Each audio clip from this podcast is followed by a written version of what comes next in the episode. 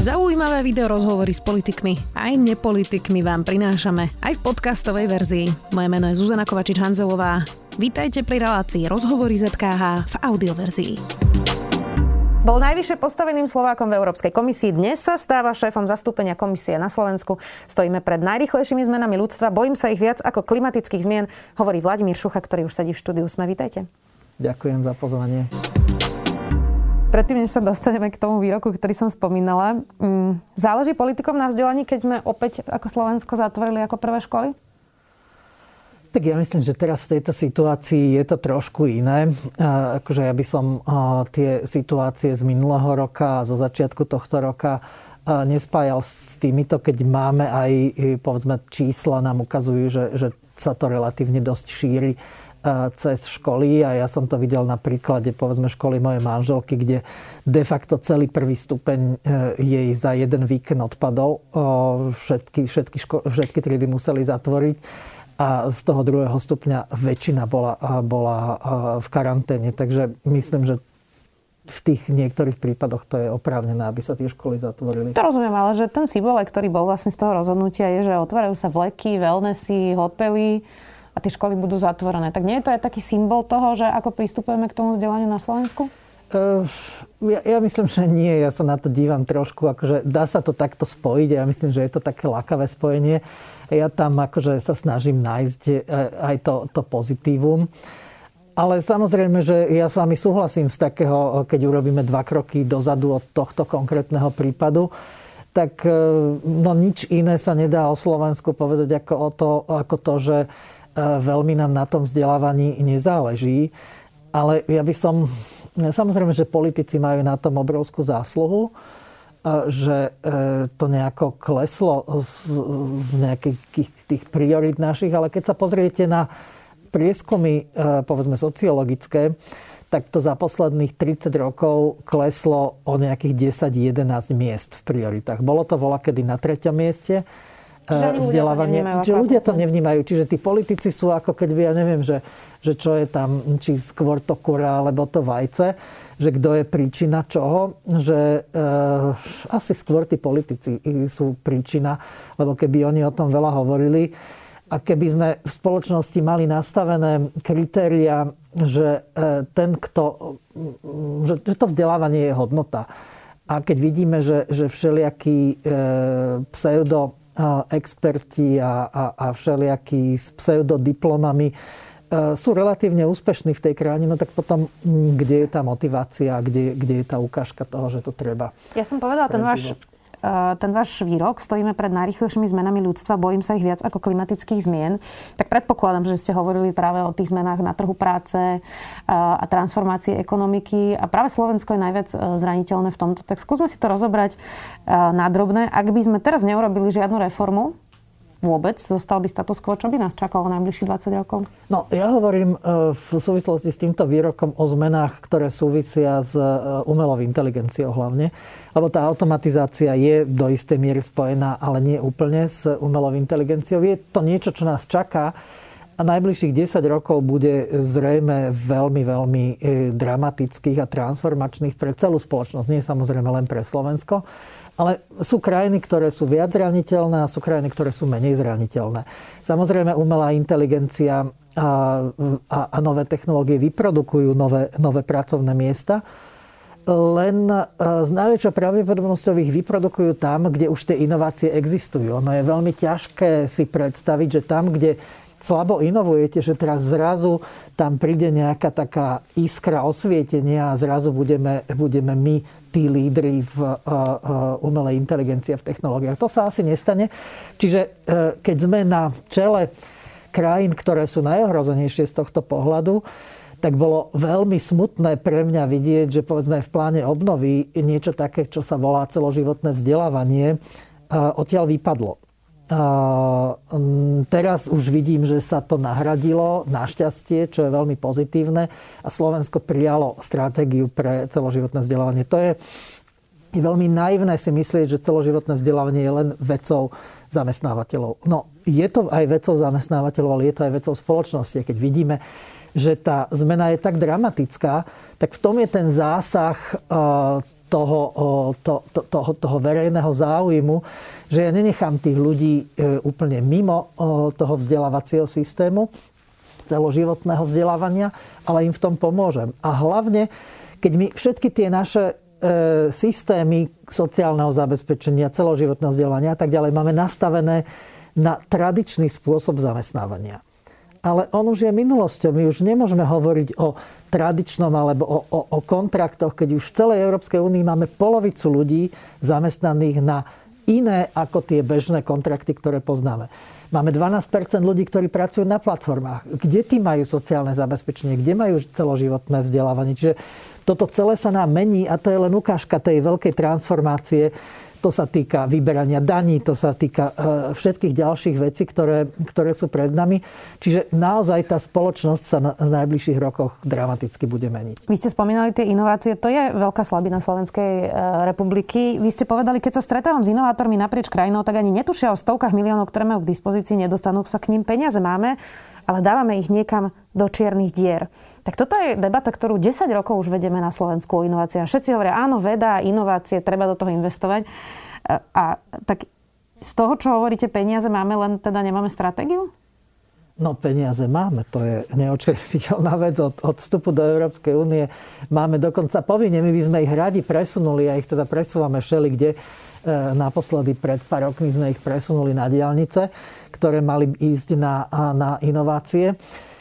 A, e, čiže tie peniaze máme, len nemáme jasno, jasno v tom, že, že komu, ako a na čo by tie peniaze mali ísť. Je to také akoby e, veľmi, veľmi roz, rozpačité. Dobrá správa je, že plán obnovy je, e, je, je jednak celý plán obnovy je, je podľa mňa veľmi dobrý dokument, najlepší dokument, aký Slovensko malo pre svoj rozvoj doteraz napísaný. A sú tam veľmi silné kapitoly, ktoré sa týkajú inovácií, ktoré sa týkajú reformy vysokých škôl. Vidíte, aké je to citlivé, že aj taká, taká maličká reforma ako, ako u tých univerzít, ktoré chudiatka nám až tak dobre nefungujú. Tak um, je, je, podľa mňa tie kapitoly sú napísané dobre a to, tie prvé kroky, ktoré sa robia, sú takisto dobré. Takže je to ako keď by taká nádej z tohto, z tohto pohľadu, že by sme mohli urobiť v tomto smere veľa. Keď ste spomenuli tú reformu vysokých škôl, vy ste nedávno napísali na Facebooku, že podľa OECD dáva Slovensko na univerzity viac ako Česká republika, Polsko a Kórea. A k tomu ste povedali, že teda výsledky našich vysokých škôl sa ale s týmito krajinami porovnať nedajú. Tak jednak otázka, že či sa tie inovácie dajú robiť bez univerzít. A druhá otázka je, tak teda keď majú dosť peňazí, prečo oni stále plačú, že vlastne by potrebovali viac peňazí a nepotrebujú reformu? Uh, ja neviem, eh, prečo, prečo je to tak celkom. I samozrejme, že pre univerzity, ja som nikdy nepovedal, z čoho ma oni obvinujú, že, že nepotrebujú viac peňazí. Bolo by super, keby sme mali viac peňazí na univerzity, ale jednoducho, keď eh, máte nejaký systém, ktorý vám až tak dobre nefunguje, tak nie som si celkom istý, že či e, robiť to isté e, ešte dlhšiu dobu má nejaký zmysel. My tu máme nejaký systém nastavený od roku 1992, keď vizionársky ministri e, aj, aj Lackovač, aj, aj Jan Pišut urobili dobrú reformu, na tú dobu dobrú reformu univerzity, ale časom sa ukázalo, že tá reforma neprináša alebo, alebo zostala e, v nejakom, v nejakom medzipriestore e, zaškrtená a jednoducho potrebujeme to obnoviť. No my nemôžeme si myslieť, že nejaká, nejaká e, politická zmena alebo tá policy vo verejnej politike môže trvať 30 rokov.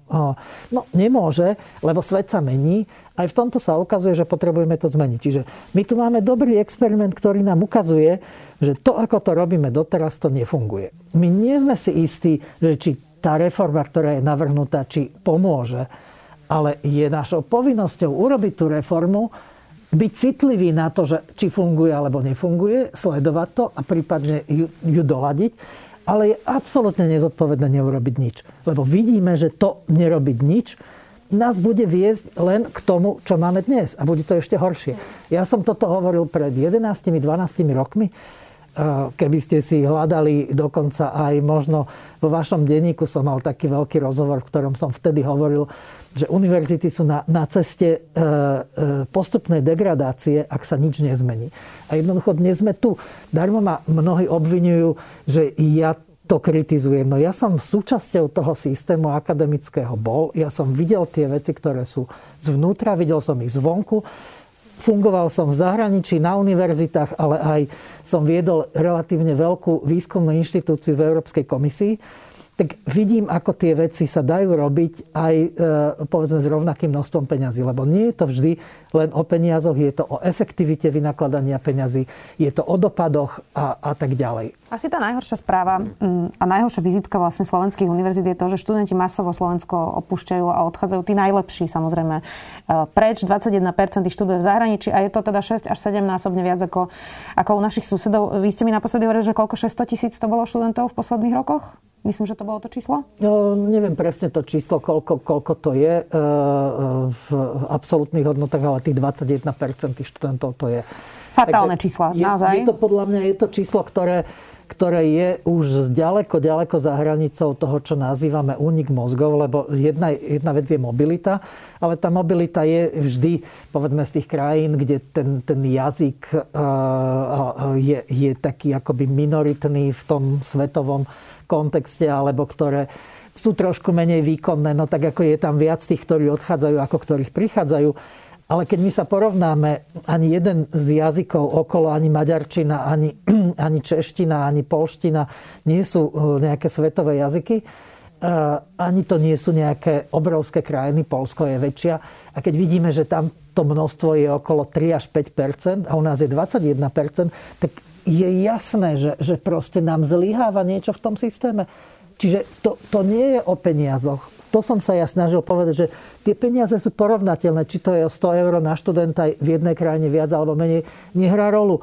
Hrá rolu to, že je to porovnateľné a jednoducho my tu musíme, a to nie je, ja už som počul dokonca také veci, že to sú novinári za to zodpovední. Novinári. E, že, že oni vytvárajú imič. Alebo ľudia, ako ja, ktorí si dovolia 10 rokov hovoriť, že počúvajte, nerobí sa to veľmi dobre, je to treba zmeniť. Že to je ako keby e, vaša vina, naša vina tých, ktorí hovoríme, e, že, že treba niečo zmeniť. No jednoducho, ako sa dá o tom, čo sa dá urobiť viac, ako hovoriť o tom, že to treba, že to treba meniť. E, veď tu máme tieto, tieto úplne čísla, ktoré nehovoríme o desatinách percenta, hovoríme o násobkoch. Ja sa teda priznám, že nie je to úplne moja téma, ktorú by som sledovala na dennej báze, ale bola som účastná vlastne akademického senátu na Slovenskej technickej univerzite, keď odvolávali rektora Fikara a keď sa tam diala celá situácia okolo Fitky.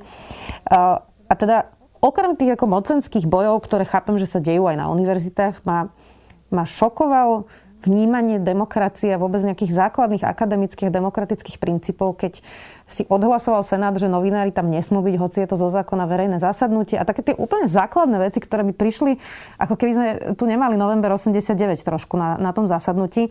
A kladla som si vtedy takú otázku, že keď STU je jedna z tých najlepších univerzít na Slovensku a, a takýto mentálny svet, svet tam ako keby vládne, že či tomu nejaká formálna reforma pomôže, či to nie je nejaký hlbší problém v tej spoločnosti?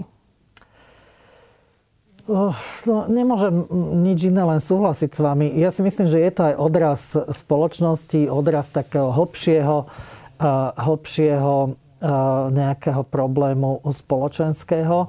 Ale ja si myslím, že táto reforma má šancu tomu pomôcť, lebo ja si myslím, že je to predovšetkým odraz uzavretosti. A my vieme z vedy, my vieme z termodynamiky, z chémie, z fyziky, z biológie, akýkoľvek uzavretý systém stagnuje alebo degeneruje.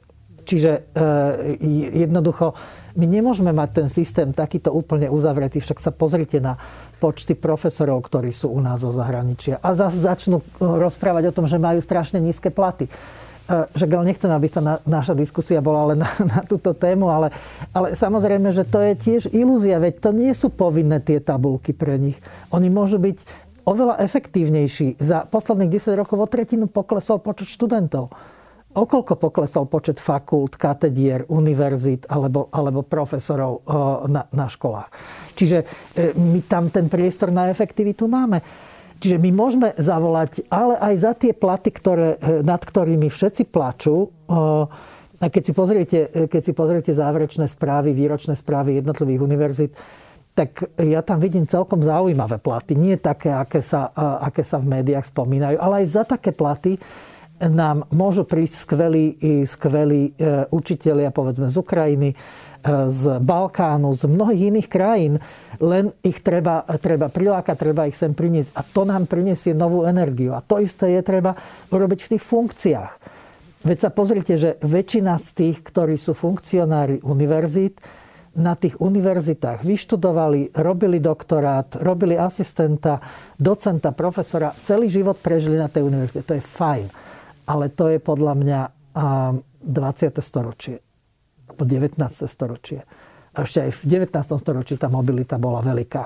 Až potom sme to v tom 20. postavením to, takého množstva no, hraníc vlastne uzavreli. nevedia, ako to robiť inak, lebo celý život sú iba v jednej inštitúcie, nie? Že im no, trošku chýba nejaký feedback z iných ja oblastí. Ja si myslím, že, že je jedna vec, že si povedať, že áno, veď to je ten človek, to najlepšie pozná zvnútra, no ale svet a hlavne akademický svet je o o poznaní celého sveta, o učení sa, o, o, o, o tej mobilite, o prinášaní nových poznatkov. A to sa nedá robiť v uzavretom systéme. Na to musí byť ten systém otvorený a, a jedine tak sa dá postupovať vpred.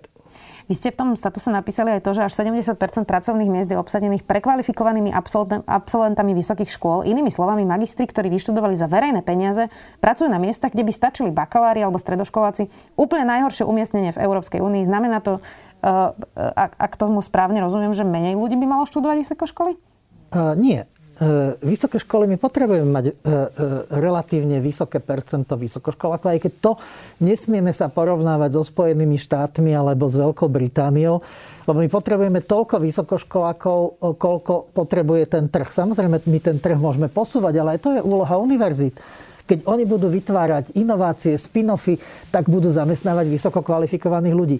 Ale väčšina absolventov, ktorí sa považujú v štatistike, že je absolvent vysokej školy, tak drvivá väčšina, 70-80% končia s bakalárskym titulom.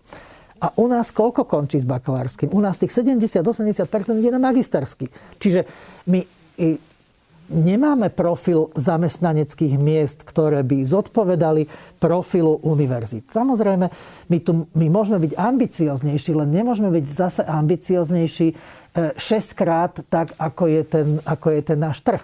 A to je tá situácia, že my sme formálne uskutočnili bolonskú reformu, ktorá hovorila o trojstupnovom vzdelávaní. Že my sme len vložili do, do 5-ročného štúdia, lebo najskôr všetky vysoké školy chceli, ktoré mali aj štvoročné štúdium, vola kedy, tak chceli byť univerzity, tak mali 5-ročné. Potom sme to rozdelili len formálne na bakalárske a magisterské. A teraz všetci takmer všetci, alebo drvivá väčšina tých, ktorí sú na bakalárskom, idú na magisterské.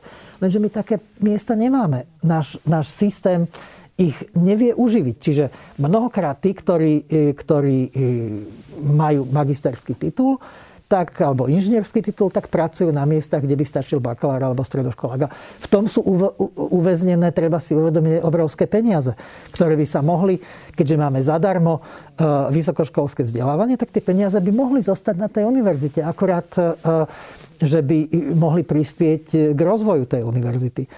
Čiže to, toto je jeden, jeden zo systémových problémov, ktoré, e, ktoré sa málo spomínajú. A potom začnú všetci hovoriť, áno, ale to je ten systém pracovných miest a ja neviem o verejnej správe. No OK, vo verejnej správe treba urobiť tlak, aby vláda zmenila systém, eh, že, že na každú pozíciu eh, u nás sa vyžaduje magister, kde to nie je potrebné vo verejnej správe. Ale nie všetci absolventi vysokých škôl idú do verejnej správy a tu treba pracovať, eh, tu treba pracovať so zamestnávateľmi.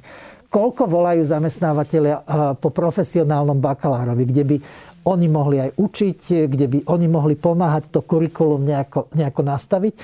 To nie je vízia na 50 rokov, ale je to, je to okamžitá potreba. A ja si nemyslím, že, že e, tá okamžitá potreba povedzme toho, toho priemyslu alebo, alebo nejakých zamestnávateľov je ju potrebné od, odsunúť.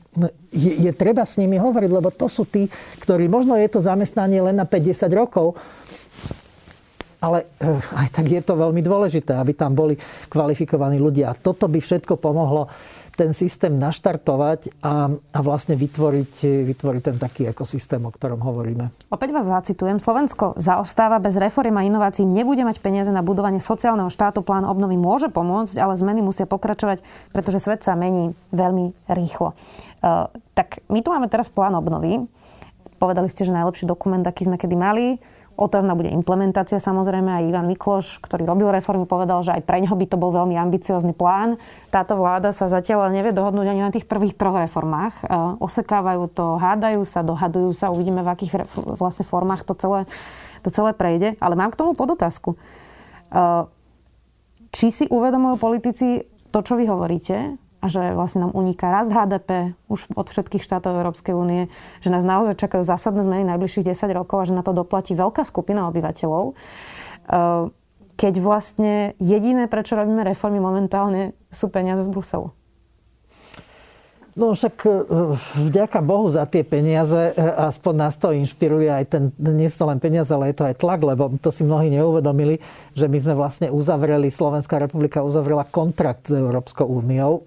To nie je ako keby taká dotácia. E, je to, je to je to kontrakt, v ktorom je jasne napísané, čo treba urobiť a, a čo za to Slovenská republika dostane. Takže to je jedna vec. Ale to je úplná pravda a, a ja to samozrejme hovorím kade chodím, lebo je ľahké rozdávať. Akože vy takisto viete vytiahnuť peňaženku a, a vidíte nejakého núdzneho človeka, tam si viete predstaviť, že treba nejaké peniaze dať. No len do tej peňaženky sa oni nejako musia dostať a za to musíte pracovať, mm, aby sa tie peniaze tam dostali. Takisto je to aj v štáte. A, a nám žiaľ sa darilo, a je to, spomínali ste Ivana Mikloša, tak určite tá, tá reforma jeho a, a tých vlád, ktoré, ktoré tu fungovali e, v období, keď sme vstupovali do Európskej únie, tak naštartovali ekonomiku tak, že my sme sa približovali k priemeru e, hrubého domáceho produktu Európskej únie. Postupne, pomaly, ale to rástlo. No ale žiaľ, posledné roky už vidíme, že sa vzdialujeme od toho priemeru Európskej únie. Čiže jednoducho my tú povestnú špajzu vypratávame a raz prídeme na to, že už na tom hambálku zostal len motuštek a, a už tú sláninku nebudeme mať. Takže jednoducho bez toho, a my sme vyčerpali tú, by som povedal, tú, tú extenzívnu časť, keď sem prichádzali zahraniční investori, mali sme tú relatívne lacnú pracovnú silu, ľudí, ktorí boli kvalifikovaní, ktorých ten ešte predchádzajúci režim v celku dobre vzdelal, lebo musíme povedať, že, že Slovenská republika, Česká republika nezdedili z toho komunizmu, zdedili ideologicky pokrivené vzdelávanie, ale na tú dobu nezdedili zlý systém vzdelávania. O tom svedčia aj štatistiky, že aj v európskom priemere ľudia, ktorí sú v mojom veku alebo trošku mladší, sú na špičke. A čím ideme k mladším, tak tým sa prepadávajú z tej špičky. Čiže my sme tu zdedili aspoň niektorú tú, túto časť dobrú a to umožnilo tým, tým eh, investorom prísť, investovať a mať tú kvalitnú výrobu. No ale takáto výroba, ktorá má relatívne nízku pridanú hodnotu, eh, sa vyčerpá a začne stagnovať. A tým, že tá kvalita eh, tých, tých ľudí, ktorí prichádzajú na trh práce, nie je taká, ako tá bývala, tak sa môže stať, že aj tí, ktorí sú tu, tak aj, samozrejme aj kvôli technologickým zmenám sa nám to začne hýbať. A to nám hovorí OECD. My už vidíme na štatistike, že nám to klesá. OECD nám hovorí, pozor, pozor, v najbližších desiatých rokoch budete mať veľké problémy. No čiže čo iné nám zostáva? A, a my sme si už zvykli, my teda sa stiažujeme, že máme málo peňazí a že to nám chýba, hen to nám chýba, ale my sa máme dobre eh, na Slovensku. My sme relatívne bohatá krajina, ktorá môže rozdávať. My sme sociálne najspravodlivejšia krajina v celej Európskej únii. To sa málo hovorí e, o Slovensku. Tam, tie nožnice medzi bohatými nožnice a chudobnými medzi bohatými sú, sú nám sa zdá, že sú tu bohačiska a chudobní ľudia. Sú samozrejme, ale je ich relatívne málo. Aj na jednej strane, aj na druhej. Čiže z tohto pohľadu, a to je obrovský, e, by som povedal, obrovská pozitívna stránka Slovenska, na ktorej treba budovať. Len e, potrebujeme sa hýbať ďalej, aby sme si to udržali, aby sa z nás nestala taká krajina, kde naozaj tie nožnice sa roztvoria, veľa ľudí prepadne cez tú sociálnu sieť, lebo ju nebudeme môcť udržať kvôli tomu, že tá, tá extenzívna s nižšou pridanou hodnotou ekonomika sa vyčerpala, alebo sa dostala na svoju hranicu a my sa prepadneme do tej pasce strednopríjmových alebo nízkopríjmových krajín. A to znamená, že tam zostaneme jednu generáciu. Mm, máte ale pocit, že táto vláda dokáže mať ten, asi to nazvem leadership, lebo je to leadership, je to odvaha robiť reformy, nie je to vždy populárne, niekedy to môže trvať dlhšie ako 4 roky, teda táto vláda už má len 2, aby sme boli presnejší. A teraz dám do kontextu aj to, čo vidíme teraz. Miliarda na plošné testovanie. Neuveriteľné peniaze. Teraz najprv nápad 600 miliónov dať dôchodcom na očkovanie, hoci môžeme zaviesť povinné očkovanie, nestalo by nás to nič. Nakoniec to je teda, neviem, či žiaľ Bohu alebo vďaka Bohu 300 miliónov. To sú šialené sumy, ktoré by sme vedeli investovať do úplne iných oblastí a naštartovať tým presne možno tie reformy. Tak má táto vláda ambíciu a schopnosť vôbec to robiť, tie reformy? Tak to sú také dve, dve veci, ktoré e, samozrejme spolu súvisia, ale nie úplne. Tak samozrejme, že to manažovanie tej pandémie je problematické, ale zrejme asi nikde e, to úplne ideálne nie je. Vidíte, že všetci, vo všetkých krajinách sú protesty, ľudia sú už unavení, sú nahnevaní, e, možno protesty ešte väčšie ako u nás. E, takže to by som nechal ako taký, taký, taký chaos, no, ktorý vychádza z toho, že je to proste pre nás šokujúca vec, nová vec. 100 rokov sme tu takú pandémiu nemali. Druhá vec je, je tá ambícia a tá odvaha robiť reformy. Samozrejme, že to treba, na to treba odvahu. Mňa udivuje e, to, že, že tí ľudia e, sa dívajú... A samozrejme nie všetci.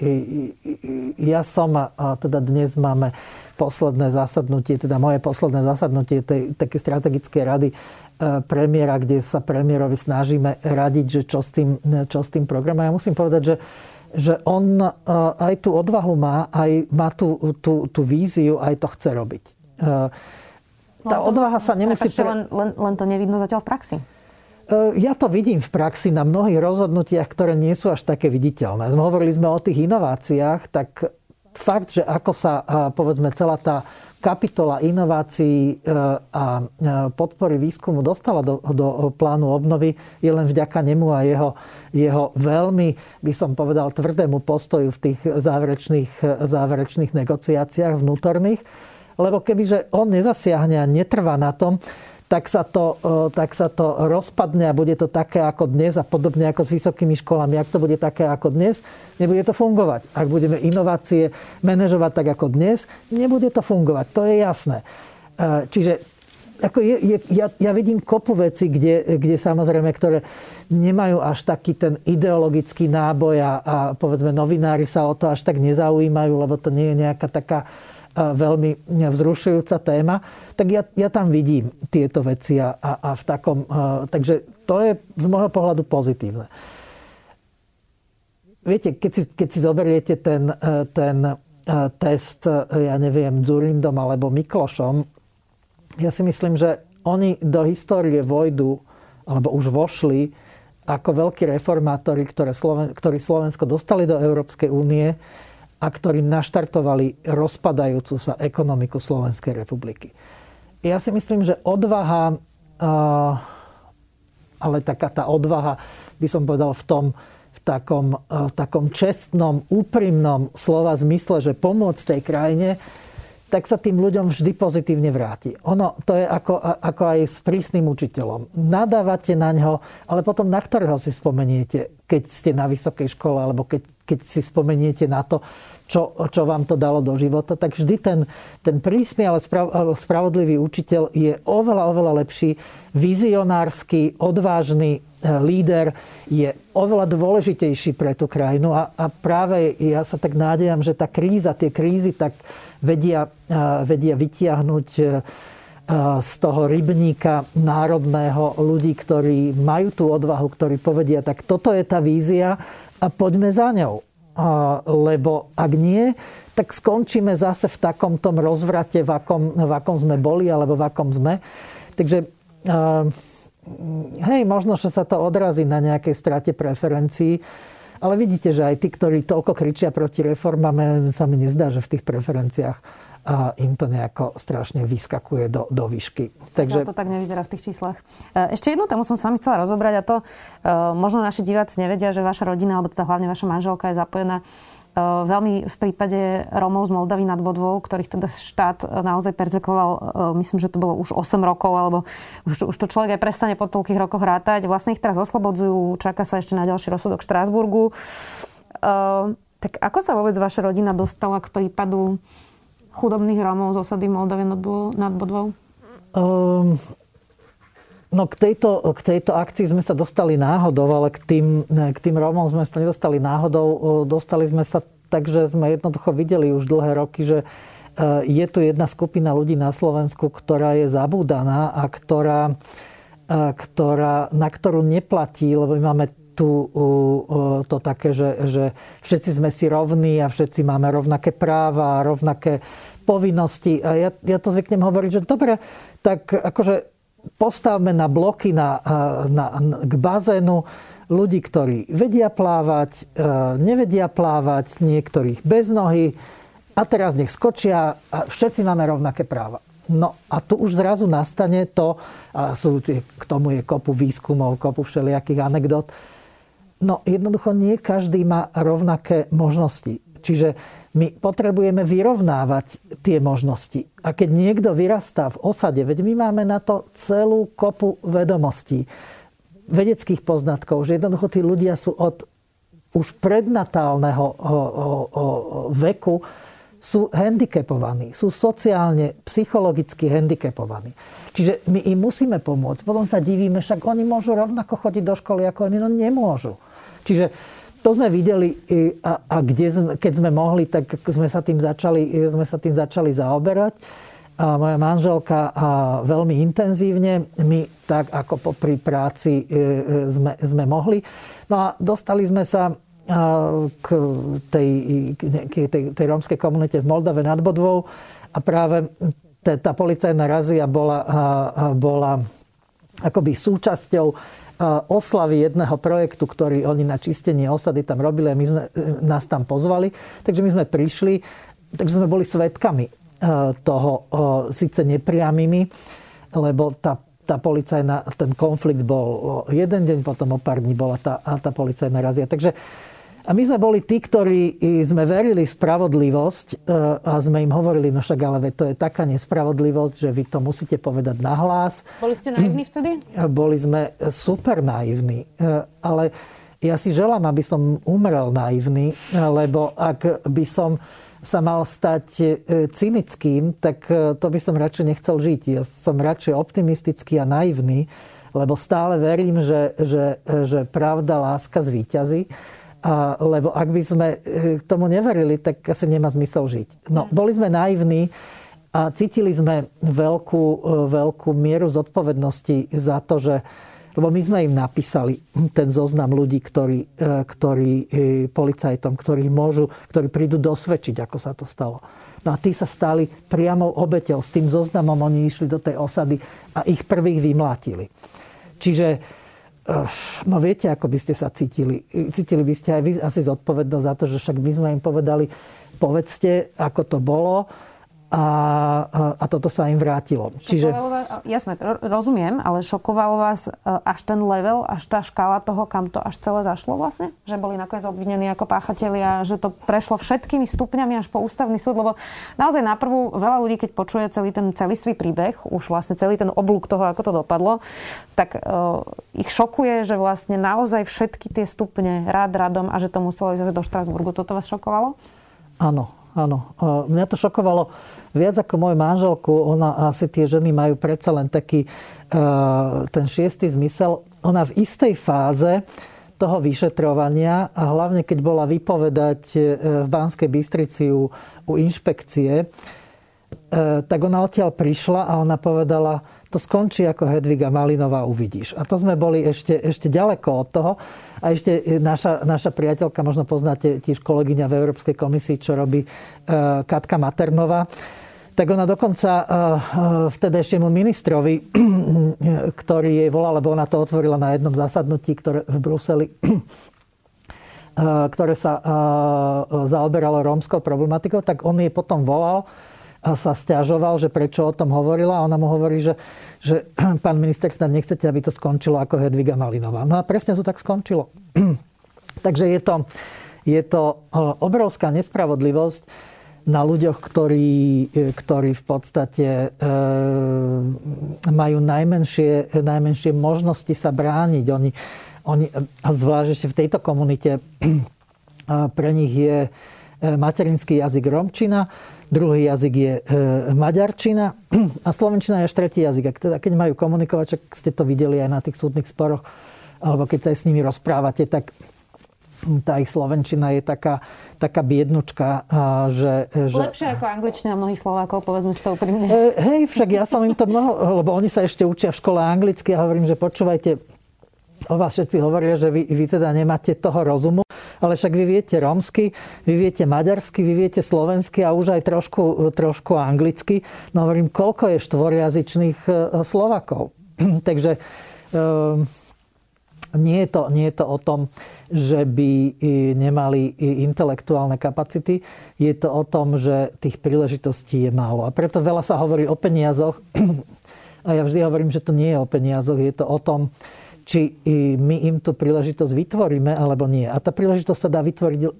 Stačí tým, že s nimi komunikujeme, že, e, že ich nepovažujeme za nejakých menej cenných, s ktorými netreba ani hovoriť a už len ten samotný kontakt s tou majoritou, lebo oni nás nepoznajú. Oni žijú, musím, musím uvedomiť, že to je generačná chudoba.